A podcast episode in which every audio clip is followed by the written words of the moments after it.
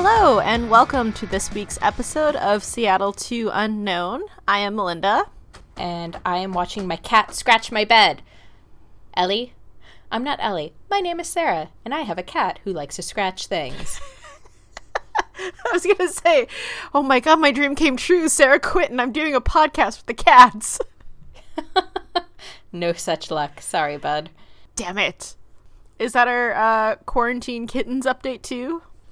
Uh, our quarantine kitten update is that I have one cat who likes to scratch thing things and one who likes to pee on things and people and animals. It's the circle of life, Simba?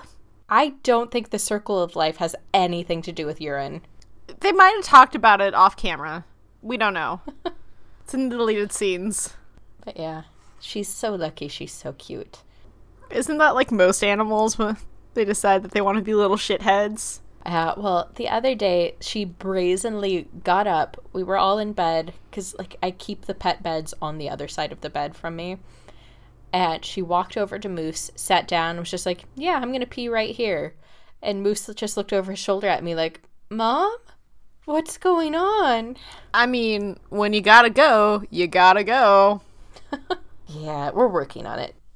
She's a kitten; she'll get over it but for these past couple weeks, it's been real trying. It's like the laziest peer ever.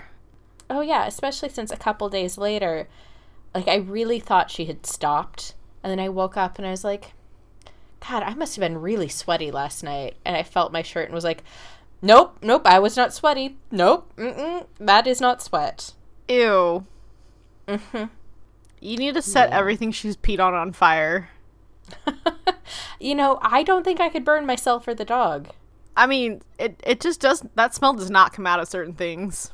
Luckily, it's very very like hydrated urine, so it doesn't smell as far as I can tell. No, no, no. We can't trust your judgment. We've talked about this.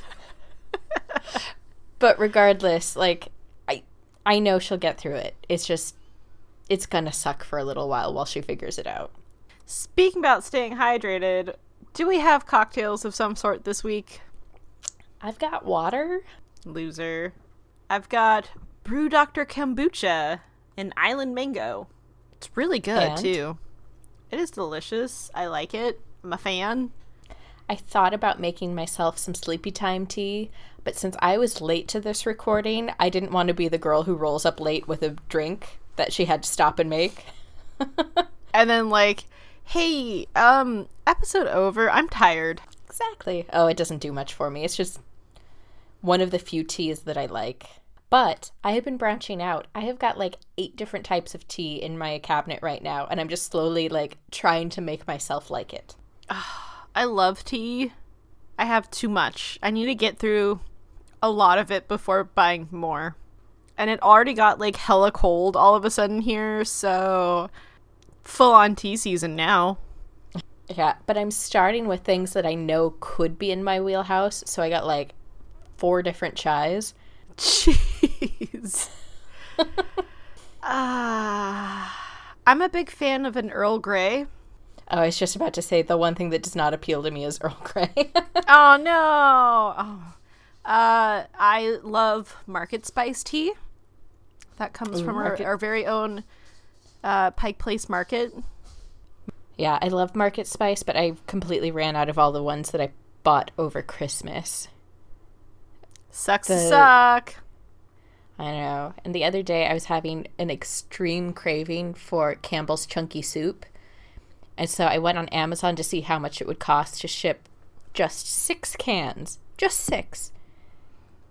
$894. Sold, Sarah. That's a steal. But I was so excited when I saw that they shipped here. I was like, okay, add a few to my cart. And then I looked at the cart and went, holy shit, what happened with the shipping? The shipping was the $800, the $9 was just the product cost. Pretty much. yeah, I think it was like $12 worth of soup. That's still a lot. Right, yeah, no, I know. Because a can of soup is not that much. But still. Yeah, but anyway. So do you have an update for us? Um, it's freezing here already. I don't like That's it. Fun. It's too early to be this cold. I'm over it. bring back fall. It's still not over yet, somehow. What's your update? So, in a previous episode, I talked about the Corona contact tracing app that I have. And uh, I checked it. And in the last seven days, I have had contact with five people with Corona. Yay! So that's fun. I've gone outside of my neighborhood once. Once in the last, I don't know, three, four weeks. And I still managed to come in contact with five people that, and that's just the ones that have the app. Yeah. I don't want to know my number still. I'd rather not. The interesting thing is that I didn't get an alert at all. I only know because I opened the app to look at it. And I was like, oh, what's this number here? What's five mean? Oh no. Yay. So, and it says I was outside of the range of needing to get tested, but inside the range to be very cautious. So that's fun. So, two week self quarantine? I mean, kind of, sort of. I can't really quarantine with a dog. So, I just, every time I go out, I have to wear a mask. As you should. Right, but here currently there is no rule or even suggestion that you go out wearing a mask unless you go indoors. Which might be why we now have 11,000 cases in a single day. I was going to say, and that's why we're in the situation that we are. Mm-hmm. Charlie Brown. So, yeah, that's fun. If you hear chewing in the background, it's the dog, not me. Just throwing that out there. That's what she wants you to think. I'm a very loud chewer and I do not close my mouth. Crunch, crunch, munch, munch. Anywho's, what's today's topic of this travel induced podcast? Travel induced podcast? Well, it was travel induced. Then we stopped traveling. Uh, it, you keep using that word. I do not think it means what you think it means. I don't think you're following along with my logic as you should be. Bring back the cat. She was a better co host. I just dropped the lid to the food jar on top of the other cat, and she just kind of looked at me blankly, like, huh? Rude. So, our topic this week for our travel induced podcast is travel made us do it. Travel, eh, I mean, our topic this week is the hazards of Kickstarter. the dog Thank you for punctuating that. So, um, if you've spent any time on Facebook, or maybe these are just the ads targeted at me, you've probably seen ads for Kickstarter products. I actually don't think I get Kickstarter ads because I've not done anything Kickstarter related, even went to their website. So, well, I get them a lot, and apparently so does my sister as well. Uh, so, Kickstarter, if you don't know, or Indiegogo, which is very, very similar, is a platform where people who have products or projects that need funding can post them and ask for support. And depending on how much you pledge to support them, you get different perks. And travel companies, especially really fledgling travel companies, post their stuff there a lot because if you properly market it, it's very it's a very quick way to get the funding you need to launch your product. Supposedly. Well, if it's a solid idea, you will probably get it funded. But you see a lot of products that really make you scratch your head like who who who thought that was going to work? Did you really think that was going to work? That's not going to work. You're not going to get funding if your product diagram is something you doodled on the back of a napkin and scanned into Kickstarter. What? I thought my stick figures were brilliant. Yeah, but you can't sell stick figures. I mean, I probably could. You want to start a Kickstarter? Do it. I don't know how. So, yeah, there's the thing is is that you probably are more familiar you being general, not specifically you, Melinda, uh, with Kickstarter products, but the successful ones actually go to market afterwards and they are successful because they are good products. The ones that languish in the corners of the dark internet that nobody goes to, those are the fun ones because some of that shit's super entertaining. but for instance, gosh, what's a product? I mean, a lot of them turn around and end up on like, uh, what's it called?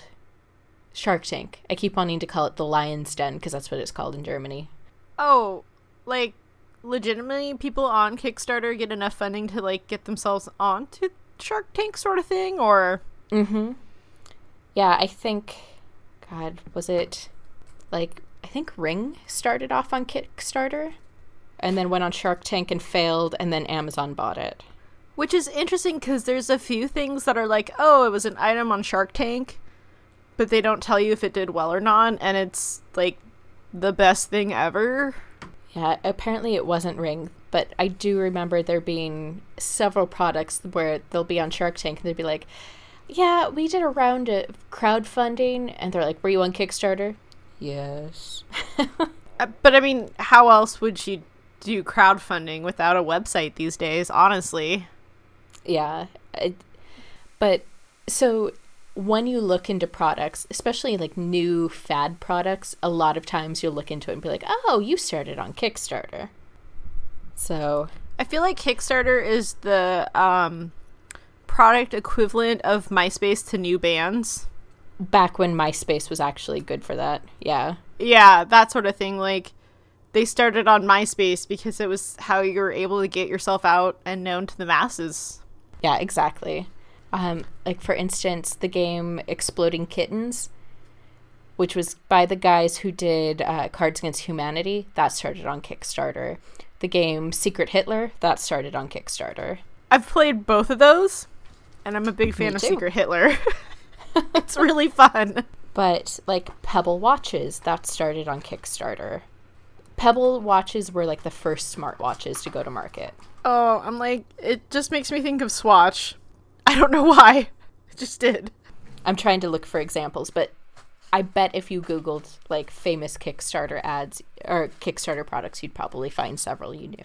Um, I won't get too deep into it. Part of the reason why I can't come up with names is because later we will have a Kickstarter quiz, and I don't want to blow any of the answers. so, um, as you may have gathered from what we just said, Melinda hasn't. Ellie, stop! Melinda has not used Kickstarter, but I have Yup. the thing, and we'll get into this, is that while I have camp done Kickstarter contributions, I have to be, I know to be very judicious about what I put money into because Kickstarter can either go super well. Some products are funded like Secret Hitler, Exploding Kittens, that they're from established companies that you know that you can trust and also, the production of a board game or a card game is way less expensive than the production of a large electronic item. So, So- think of it as um like it's like being involved with the stock market and buying stocks and companies. Yeah, and I think that's one of the things people who are just introduced to Kickstarter don't understand is that it's not a website that you buy products from like Amazon. This is a website where you invest in a potential product or a potential project. There's no guarantee and sorry, the cat is digging around and I cannot figure out what she wants. Um, so we're just going to deal with a little background noise. Um, so if the campaign so if i have a product and i think it's going to cost $10000 to create it i'll set my goal at 10000 and if we get 9000 in contributions i don't get any money. That's it. It goes away. The money stays in people's pockets. But if we go to 10000 the money is mine and i get to do with it what i will. Which hopefully you're actually making the product as intended. But if something, if there are any hitches along the way, and for whatever reason I cannot produce it with the money given, I'm under no obligation to make it. Therefore, you might not get your pledge perk. I was gonna say, so if I pledge a hundred dollars to your project, what's in it for me?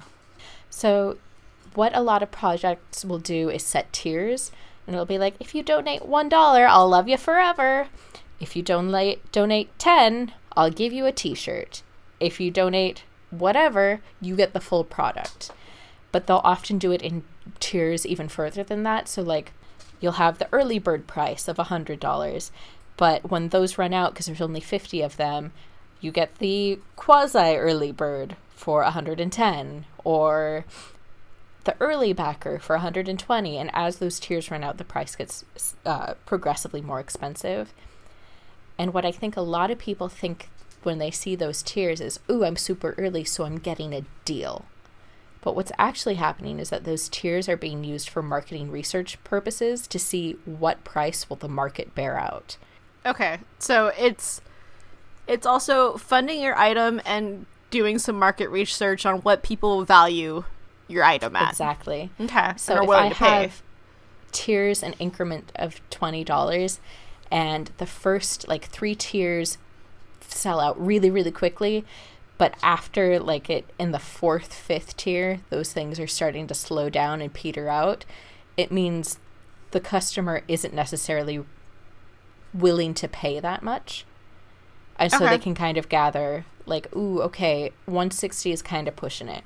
multi-purpose for this. Mm-hmm. Okay. And so Kickstarter supporters are often very frustrated that they'll camp they'll contribute at like 160 bucks and then when the product is fulfilled and then goes to market, suddenly it's on their website for 150. Like what the hell? I supported you early and now you're charging everyone who came after less? Well, yeah. It's the risk you have to be willing to take. Mm-hmm. And as a consumer or as a pledge backer, you're already demonstrating by supporting a campaign that you don't know if it'll ever come to fruition. Like there's some inherent risk, and sometimes that means you don't get your product, and sometimes that means you pay more than you otherwise would. So it's all just very uh, publicized version of investing into a new company. Yeah, except without any equity. And that's something that's kind of key, and it'll come up in the quiz. So, yeah, you'll see. Hmm. Okay, I'm intrigued. Not enough to go on the website and like back anybody, but Yeah, so the reason this is coming up, because I know Kickstarter is not inherently a travel platform, but there are a lot of travel companies that put their stuff up there. And the reason I thought of this as an episode idea is because there is a company that claims over the last few years to be based in several different cities, which is confusing, but currently it says they're based in Seattle. And that is BauBax which is the company that made that like the ultimate travel jacket with 18 cool features or however many. it had 75. No, no, don't feels listen like to it. me. I don't know. They had it was so many features that you're like I don't need a jacket that has a can koozie in the pocket. Like that's not a thing I need. No, it is. You're just not living your best life, Sarah. Treat yourself. Oh, but here's the thing. Uh original backers Oh my god, the cat keeps ripping the charging cord out of my laptop. Cat. Uh the thing is is that those can koozie pockets didn't hold a full size can of pop. It only held airline size bottles, which they don't actually give you. and why would you need it in your jacket on the plane? Exactly. Some of the, f- I don't have a list of the features in front of me, but some of them just were real head scratchers. Like, I, I, I don't need that. I don't need the ability to hold like eight different electronic devices in the pockets. I just don't. So, over the years, BauBax has done two rounds of jacket campaigns, a pants campaign, and a travel shoe campaign. Every single one of their campaigns were sized too small per their own sizing chart. So nearly everything that shipped had to be returned and exchanged. Jesus. That's Yeah. bad. That's real and like I can see I can see having that issue on your first campaign. But so after they did two jacket campaigns, I figured, oh, they're pretty well established. It should be pretty safe to contribute. they So got I- it this time. Yeah, I pledged for their pants campaign, and the pants I got, even though in the label it said it was my size, I could not pull up over my calves. Which I think we've talked about them in a previous episode. It's possible, but like Maybe. these pants were extremely tight and very like almost PVC shiny, even though they were supposed to be bamboo and cotton.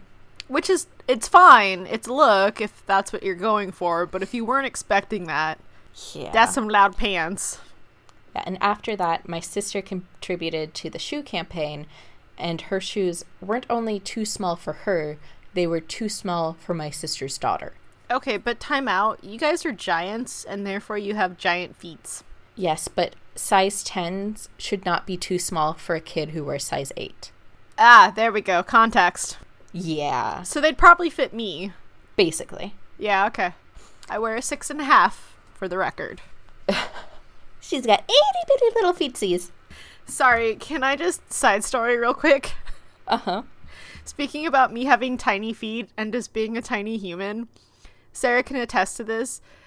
Um, I have a hard time reaching things. Like, uh, if you're going like out of a parking garage and you have to insert your ticket into the box to be let out, I'm the one who has to put my car in park and open the door and then reach through my window to reach. Doesn't matter how hard I try to get close without like hurting my car. I just I can't reach. I'm too little. The world is not made for you. It's not. It's very problematic sometimes. Yeah, well, maybe you should buy their shoes. Just buy too many sizes. By too size big. 10. But um so here's where it gets interesting. So I got my pants back in November and they said exchanges and returns will start after we've shipped all of the product. So in February, we will give you instructions for how to return them to us, which is a long wait. Like November to February is not a short wait. But in February, they said oh, we've already told everyone who can return them how to return them. Everyone else cannot return them. But that's how do you decide that? I have no idea. So Yeah. I emailed them and they said, "Oh, yeah, yeah, we'll we'll send you a return label." They never did. And then it started to occur that people who were allowed to return their stuff found that the company was not accepting the packages. Oh, like here's your shipping label, but once it gets here, we're sending it back. Yeah, we're declining it. And a good deal of product got lost in the mail. Well, yeah, that's yeah. So, yesterday I was talking to my sister about this because I had emailed them again, like, hey, you never gave me my return label. What's going on? They wrote me back. Wait, let me see if I have the email. Dear Miss Sarah. On the one hand, I feel bad for them because I know a lot of companies were in a bad position due to Corona. And as a company who ships from Asia, they were probably struggling pretty bad. But they were also struggling before this happened because Yeah, I was everybody say. had to return everything. That's a little more they leeway back- than Yeah, they wrote back to me and said, I am sure that you are aware that we had to shut down our return center where there was an outbreak of COVID 19 virus in Seattle slash Hong Kong. And that is the reason why we had to dis- discontinue our returns exchange process for the time being. Unfortunately, the pa- pandemic hit our old company quite badly that it went insolvent. We had to lay off 75% of our staff and sell all of the assets to a to the business ooh, assets of the business to a new owner. We, at the new company, were able to purchase the assets and ship out any unshipped backer and website orders, but any liabilities remain with the old company, which is now dysfunctional and insolvent. We do apologize, but for the above mentioned reason, it will not be possible for us anymore to accept and process your return exchange request for the pants. We are very sorry. But here's the kicker. Are they? Yeah, no, I know. the kicker is is that my sister got an email from them saying that she could return and exchange her shoes. Like the same body except the we apologize on the delay. Feel free to exchange. Basically. And on the same day, they launched a new Kickstarter No. Why? for for the exact same shoes that my sister had purchased over a year ago. Ooh. Hmm. Yeah. I how are you going to get backers if you can't if you can't do the other things that you've promised? Exactly. Are they marketing is it a new shoe or is it like the same shoe but upgraded. the exact same shoes, same graphics, same everything. But they're are they acknowledging it that they've done this already? No. Oh boy. I want to look something up really quickly. So the original shoe campaign was in 2000 this doesn't seem right. It says August 2019. It raised 1.2 1.3 million Oh damn. And very very quickly. I remember watching it. They had 8,000 almost 9,000 backers. Their new Kickstarter has been open I think 2 days. And I want to say like they hit 1 million with the old version probably within a couple days. So by this point in their campaign they would have raised that much. How's this new campaign going? When I checked it yesterday, it was only at 20,000. Who are these people investing in them? I don't know. No. And But the interesting thing is if you go into the comments, a an absolute ton of them are from people saying, I donated just one dollar so I could comment it on this. Um, this is a scam, do not support them. oh, good Because for them. you can't you can't comment or see the updates for a Kickstarter campaign unless you contribute to it. So if a brand is spiraling or if they're getting a lot of bad comments, you can't comment on it unless you've given them money. Which I think is sort of a fatal flaw of Kickstarter. That I feel like that's a big red flag. Yeah, a ton of the comments are I contributed just to tell this company to fuck off. And we support that person. Yeah. So that is sort of the hazard that you're dealing with when you see some new shiny product on Kickstarter. And um, with that in mind, I whipped up a little quiz for Melinda about Kickstarter and some of the interesting things that have happened on Kickstarter. So I tried to pull things that were travel related, but in all honesty, there are very few travel products that get funded but become disasters. Either they don't get funded or they're funded and they're successful, with the exception of BauBax, which is a disaster. So, oh, oh my god, I'm being swarmed. My first question for you, and you'll notice a trend in the early days of Kickstarter, there's some real weird shit going on. Um weird like how? Well, for instance, in Oh, gosh. 2014, Zack Brown of Columbus, Ohio, started a Kickstarter with a goal of only $10 to fund a potato salad he wanted to make. Did he, A, not raise any money at all and was made fun of on the news for his stupidity? B, get kicked off Kickstarter for inappropriate use of the platform? C, somehow raise nearly $200? Or D, raise over $55,000? I want to say two hundred dollars because I feel like it. I, it's possible. Fifty-five. No, he got he raised off. $55,000.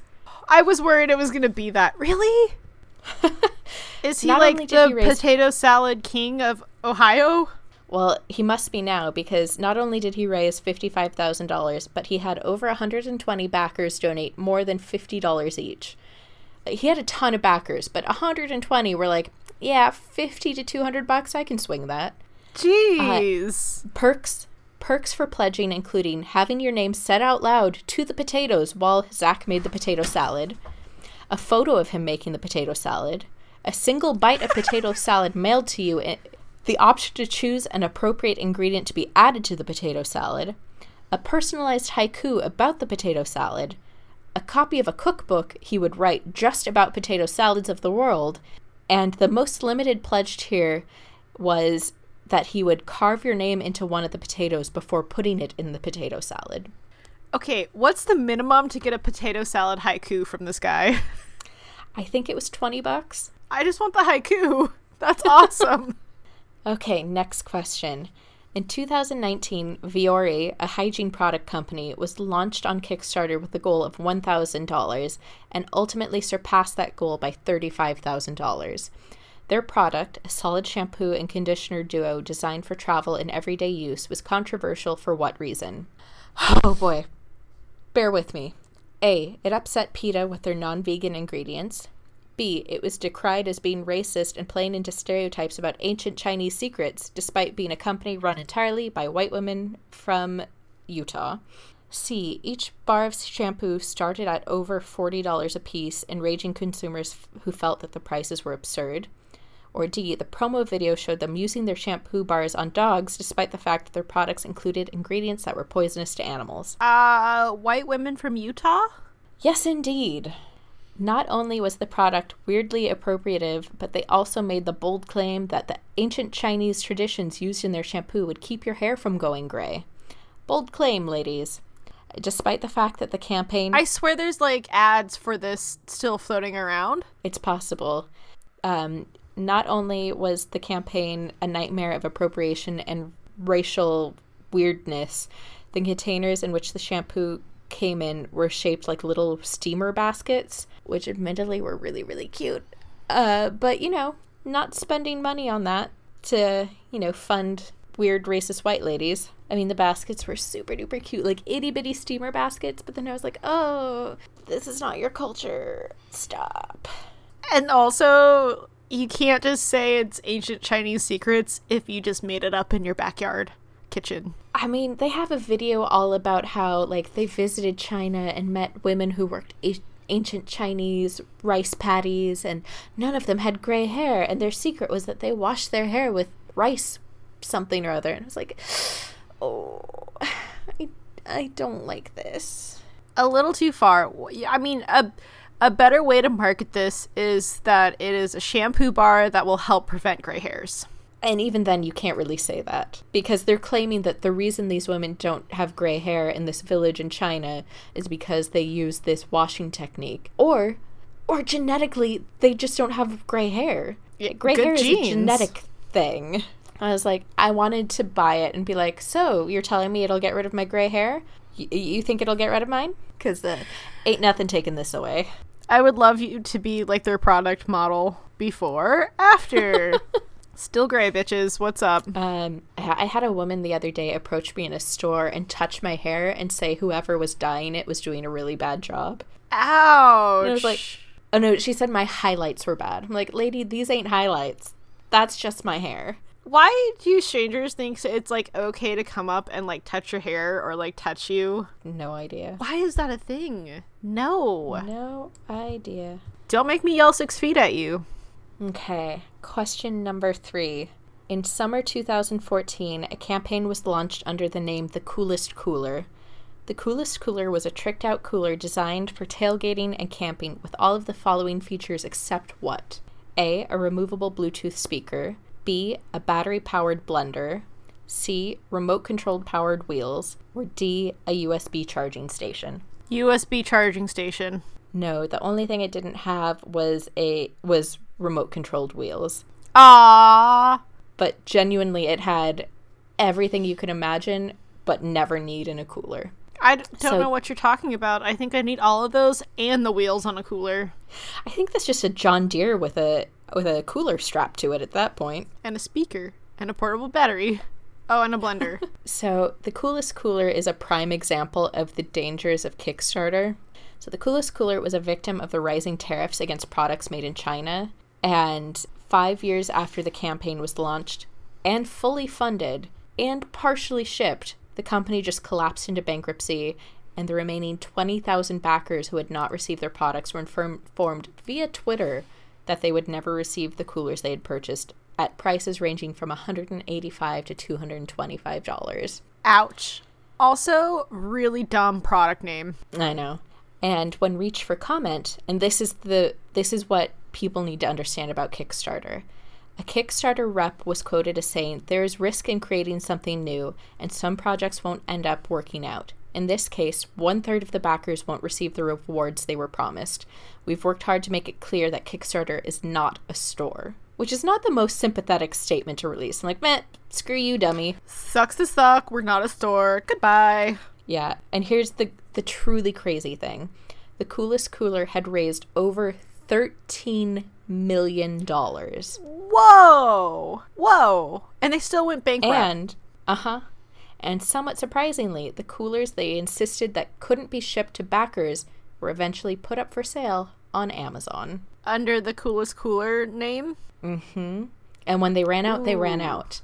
But it was less expensive to put them on Amazon and get more money. Obviously, you get more money when you sell them again than it was to ship them to the people who had originally paid for them. That's like a giant slap in the face to anybody that gave them money. Mm-hmm. Ouch. And now you can find them on eBay for 99 bucks. Oh no. Oh. I mean, it's not new ones, but people are trying to sell these coolers that, like, if something breaks, you have no more support because the company doesn't exist anymore. It's not worth it. No. This is why I don't participate. Like all this is like, nah, I'm fine. Yeah, it's all an issue of being very picky about what you support. Because I've supported four things now and only one went wrong. I still got the product, it was just sized very, very poorly. Do you just put the pants on your arms and run around your apartment? I think they fit Moose pretty well. Picture, it's not real. Oh, they're still in the bag in my office locker because I didn't bother bringing them home because I wasn't going to wear them. But uh, question number four. In fall 2014, a Welsh company launched a Kickstarter for Zano, a pocket sized autonomous drone that would allow you to snap photos and follow you around. It was touted as the ultimate way to take beautiful photos while traveling. Could be operated with just your phone, and the cost was a mere $230, which is like good price for a drone, especially one that completely operates by itself. Right. Zano raised over $3 million from 12,000 backers, but due to major production issues, they were never able to deliver all of the devices. How many devices of the 12,000 did they manage to deliver? A. 9,000, B. 6,000, C. 2,000, or D. 600? 25. That is the closest answer. They, in fact, delivered 600 out of 12,000. I was going to say it's got to be a low number, but I didn't think it would be that high still. Mhm. Honestly. And of those 600, nearly all of them had technical problems. Well, yeah, anytime you have new technology, it's going to have problems that you're going to have to improve on. And the person who founded this company was formerly like a contract lawyer who taught himself how to code. He didn't have any tech background. Oh. Yeah, it's mm-hmm. going to have some problems. So, the creator of Zano had originally stated that he saw his product as one day being as ubiquitous as the iPhone, a true game changer in the electronics world. I mean, it's a really cool idea. Yeah, and it's since been adopted by other companies. So that's one of those things you have to wager. Like, do you want to back this new product or do you just want to see what happens later when bigger, more stable brands take those things on? Frankly, I want to watch the world burn. DJI makes products that do this exact thing. It just came out a couple years later. Um, several months after the completion of their campaign, Ars Technica writers visited the Zano offices where they were allowed to hold a Zano drone, but were never allowed to actually switch it on and see if it could fly, which probably should have been a strong red flag that the device was facing difficulties. Yeah.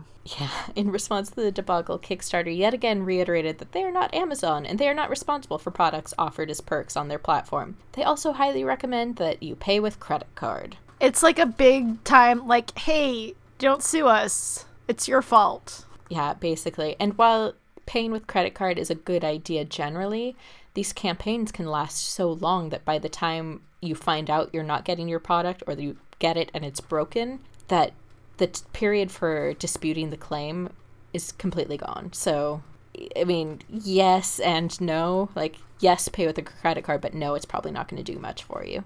It's just a big time buyer beware. Mm-hmm. Question number five. In October 2017, B Toothbrush was la- launched on Kickstarter with the goal of raising 30000 for their wind up toothbrush. B, standing for Beyond Electric, was a toothbrush that aimed to run only on human power and waste no batteries. Per their Kickstarter timeline, they anticipated shipping their products to backers between November and December of the next year. But their release was halted in July 2018 after releasing a demo video of their latest prototype, which was quickly called out as a scam. How did the eagle eyed viewers realize that the prototype was fake? A. If you watch carefully, you can see a plant in the background of the video that moves in such a way as to make it clear that the video is made up of a one second loop of footage rather than a two minute video of the toothbrush actually working. B. You could clearly see the battery hatch in the video. C. The person demonstrating can be heard saying under his breath that he can't believe anybody is going to buy these lies. And D, the toothbrush used in the demo video is clearly a Sonicare toothbrush with the labels removed. Sonicare. It's actually the plant. So there, ah. it's a video of him with the toothbrush. He winds it up, puts it on the counter, and steps out of frame, which is weird. Like, if you're demoing the product, why aren't you in frame? Well, that's because you would notice if he had stayed in frame that the video that's supposed to be two minutes of the toothbrush working is just one second on loop. Jeez. So in the background, you can see like this plant that's moving really strangely, like it's jerking around because Why is the plant moving? Well, it's just like plants naturally moving in the gentle breeze. Like plants are not actually Okay. stationary. So there's But, a, like, a see it- breeze. Yeah, you can see it jerking up and down because it's one second sped up on loop. Oh my gosh. Mm-hmm. That's a lot of effort to put into a product that's just not going to happen either. Like, you know it's not going to happen at that point, but you still made this video. Mm-hmm. Yeah, and when he was called out on it, the founder of the the company, they claimed that you know we had been traveling all day and we were tired, and then the prototype broke, but we still really wanted to put out this video, so we figured, what's the harm in adjusting the footage a little bit? That's not adjusting the footage. There was one second of it. Mm-hmm. Yeah. Oh, man. So it has now been three years since the campaign kicked off, and two years since the products were supposed to be delivered, and so far nobody has received anything. However, they did kick off the exact same campaign later, a year later, on Indiegogo. So now there's campaigns on two platforms with backers who are not getting anything. Is it the same video for both sites? Eventually, they took it down and put up a new video where they're like, see, that prototype was broken, but this one works. It's five seconds looped. Yikes. Yeah. Oh, and in total, between Kickstarter and Indiegogo, they have raised $846,000. Whoa. No. Mm-hmm. Is it all $1 contributions of, like, look here? They fake. 846,000 people who are like, wait a second. oh my gosh. This is not convincing me to participate in anything on Kickstarter. No, it's really not. Uh, number six, speaking of unsuccessful crowdfunding campaigns, which of these raised the highest amount of money on GoFundMe ever? A. We Build the Wall, a campaign to raise money to build the US Mexico border wall. B. Free Britney, a campaign to help Britney Spears fight against the conservatorship she's currently under. C. Make America Kanye Again, campaign to help elect Kanye West as president. Or D. Game of Thrones Season 8 Sucks, a campaign to have Game of Thrones Season 8 rewritten and reshot. Ooh, I'm feeling it's a toss up between freeing Britney and fixing Game of Thrones. It is actually We Build the Wall. Oh no. Mm-hmm. No. The campaign to build the border wall raised 9 million in just 3 days and ended up earning 25.4 million in total. Holy crapola. But fun fact, they only built a half a mile of wall and it eroded shortly thereafter. Good. There's your product. Hope you're happy. And the man who started the campaign has been indicted for stealing 350,000 from it. Steve Yep. Bannon has been indicted for stealing a million. And and two other conspirators in addition to these two are now facing charges of laundering money and wire fraud. Nice. Good job. Mm-hmm. I wonder if they just made it like that big of a top like controversial topic just to get the money and steal it. Yeah, who knows? I mean, I think when this first kicked off, a lot of people were like, okay, but you can't donate to the Department of Homeland Security, which is the department in charge of the wall. So, who, where's this money going to? You can donate to the U.S. Treasury. That's a thing. I don't think it happens a lot, but it's a thing. But uh, the government isn't just going to take a check for $25 million. I mean, I'm sure they'd love to, but that's not really how it works. Now we get three hammers. So, I mean, GoFundMe is obviously a slightly different platform from the other two, but when I saw that, I I was uh, not shocked, but not pleased. Yeah. Man, I really wish it was uh, Free Britney now. I know, right? That's downright noble compared to the other options. Yeah. Okay. No. Question number number seven. This one's not a bad one. So, which of these now well-established travel companies was not launched on Kickstarter? A. Nomadic. B. Away. C. Minaal, or D. Peak Design. I only know of like one of those names. Which one is that? Away, isn't that the suitcase company? Yes. And that's correct. Away is the only one of those that, that did not start on Kickstarter. Yay me. Away was interesting because they were they were brought on by venture capital, so they got support from people whose job is just funding fledgling companies. Uh, but the other thing that they did is that they produced a magazine about the lifestyle brand that would be Away, and that was actually a good chunk of their funding. Huh, interesting. For the other ones, Nomadic raised 171,000 for their first campaign, which was just a travel wallet, and since expanding it into luggage, they have raised 10.6 million split out over their 10 campaigns. wow. Yeah. Minaal's their first campaign was for their travel backpack, which is the one I had on our last trip. They raised 341,000 and since then they have raised 1.2 million split out over three separate campaigns. Peak Design, which started out primarily as a camera focus brand, they raised $365 on their first campaign and since then they have raised 3 oh, excuse me, not 3 million, 33.3 million over 10 campaigns, including one that literally just kicked off in the last 2 weeks, but they're just below 1 million already. Wow. Yeah, it is very lucrative. You can tell which brands put out a product that is good when with each passing campaign they raise more money. That's kind of nuts, really. Mm-hmm. And that's sort of one of the things you have to look at. Look at the comments because even if you can't comment on a campaign before contributing, you can still read the comments.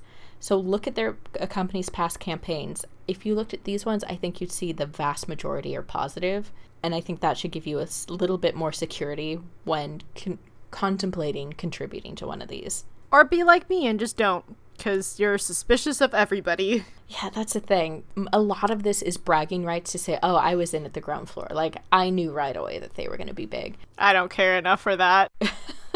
Um, number eight. This is a currently ongoing campaign. This is something like I just went on to Kickstarter, typed in travel, and saw what came up, and uh, I'm I have questions about this one.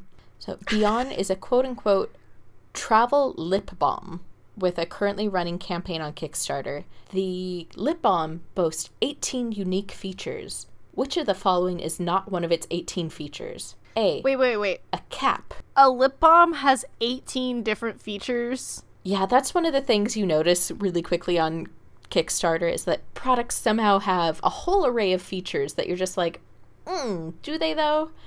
Like, are these features or like just an inherent characteristic of a lip balm? This is literally what lip balm's supposed to be, you guys. Come on. Yeah, exactly. Uh, a, a cap. B, it's pretty. C, it's antiseptic. D, it encourages relaxation. Ooh, antiseptic or relaxation? Relaxation. No, B, it's pretty. All the others are part of the features, including the cap. I would hope so. what the hell? Uh, Beyond comes in at $24 a tube retail. Eagle Eye readers will notice that the subject on their project says that it has 18 features, but in the two different places in their campaign where they list the features, it clocks in at 16 and 17 features, leaving one wondering what the 18th feature is. There is no real indication on their page about what makes this a travel chapstick as opposed to any other chapstick. I was gonna say, aren't all chapsticks technically travel chapsticks? Yeah. Sometimes they go on adventures without you. also like from a design standpoint it's interesting looking because it's flat Huh. it's not a tube it's more shaped like a couple pieces of gum stacked together like a pack of gum with a cap Okay. on it that clips onto things so i mean theoretically that can make it travel but like is that any more convenient than just shoving a chapstick in your bag No. also i don't necessarily know that there's a benefit to rubbing an antiseptic chapstick on your lips I'm not sure. I, But- I don't understand. Yeah, it said it was antiseptic, antibacterial, and antimicrobial. And while those aren't necessarily exact synonyms for them for each other, it's like a rectangle versus a square. Like antimicrobial things are antiseptic and antibacterial. You don't need to say all three as if they're different things. No, no. We do. Okay. That's so weird. Yeah. So these last two, we're going to go out on a little bit more lighthearted note because as we've seen, there's clearly been a lot of big fiascos on Kickstarter, none of which Kickstarter will take any blame for. No, they're not a store. Don't sue us. Well, beyond like the useful travel stuff and the games and like per- people's personal projects, there's also some really, really weird shit on Kickstarter. So, which of the following crowdfunding products is not real? So, three of these are real, actual products. One is not. I'm scared. I'm scared. A. Licky, the tongue shaped brush that you operate with your mouth. B. Megasus Horse Runners, running shoes for horses. C. Bears versus Babies, a game that pits babies against bears. Or D. The Laser Saber, a nose hair trimmer. I'm gonna say the running shoe for horses because I know the cat tongue brush is real. Mm-hmm. Uh, no, the running shoes for horses are very much real. The fake one is the Laser Saber, the nose hair trimmer made of lasers. I mean, somebody had to try. So, Licky, the cat brush, raised $52,000. Horse Runners raised $169,000.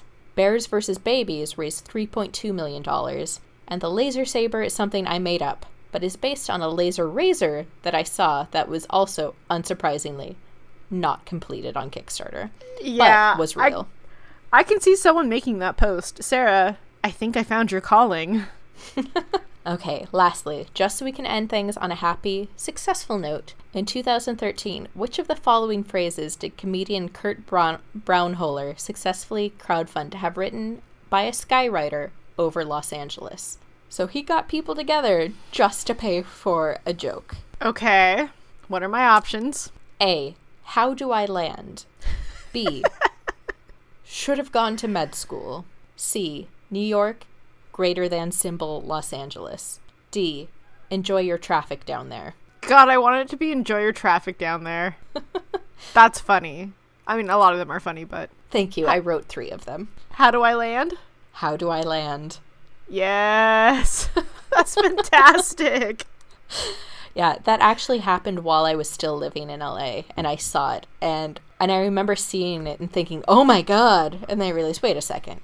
That no, that doesn't make sense." That's funny. Yeah, it's That's pretty, pretty, good. good. Like you know how to skywrite, but God forbid you learn how to land. You skip that day at pilot school. But yeah, and I think he ended up using a picture of it as his album cover for his next comedy album. I feel like you're obligated at that point. But yeah, it's pretty great.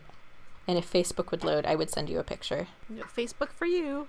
Well, I guess the moral of the story is if you're going to go to Kickstarter and pledge money, proceed with caution. Yeah. There are a lot of really good products on there. Like the Peak Design backpacks, the travel backpacks, look amazing. And if I didn't already have a travel pack, I would probably get it. Or give her Um, six more months and she's going to get a new one. Yeah, exactly. but sometimes the key is just waiting. If you can't financially deal with like losing the amount of money that you pledge, Kickstarter's not for you. It's it's Vegas. Like sometimes the house wins. They get your money and they run. Yeah. If you're not okay with not seeing the money or the product, then don't play. I'm not going to play. I definitely think it's really interesting to keep up with what's going on. Like I just want to see what the new ideas are. But after the pants fiasco, I decided I'm I'm just going to sit it out from now on. If something Yeah. truly amazing comes up and the price isn't ridiculous, sure. Maybe once it hits Shark Tank. exactly. because as we know, all Shark Tank products are successful. Are they? Like No, legitimately? not remotely. Okay.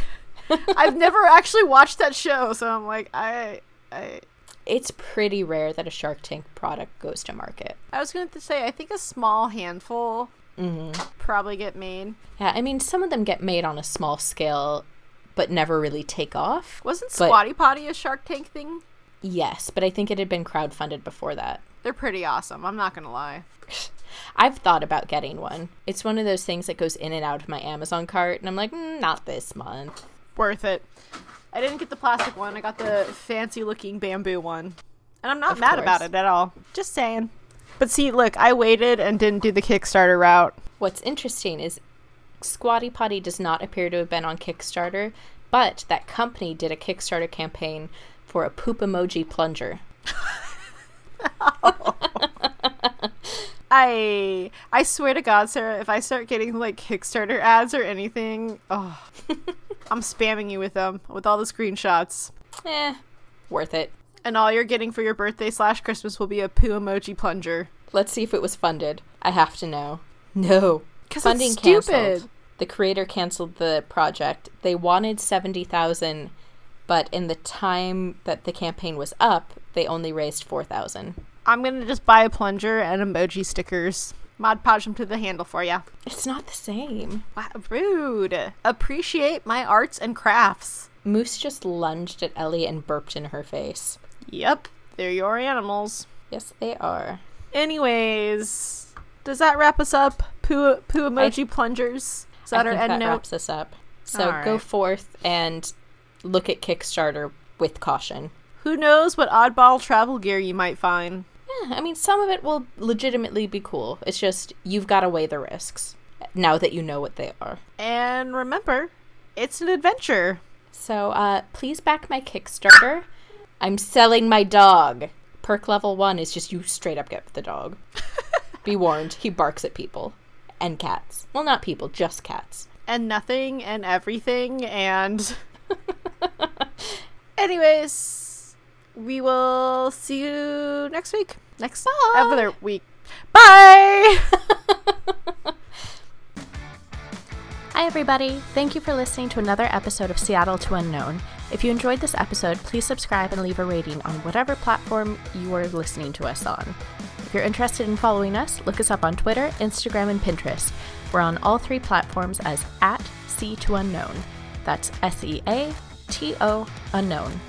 Or you can jump right onto our website, www.c2unknown.com. I'm on Twitter and Instagram as at SAR underscore S, and Melinda is on both as at Hooligan Monster. If you have any travel stories or tips you want to share with us, please reach out to us at our email, which is c2unknown at gmail.com. Thank you, and we hope to see you back here next week. Bye!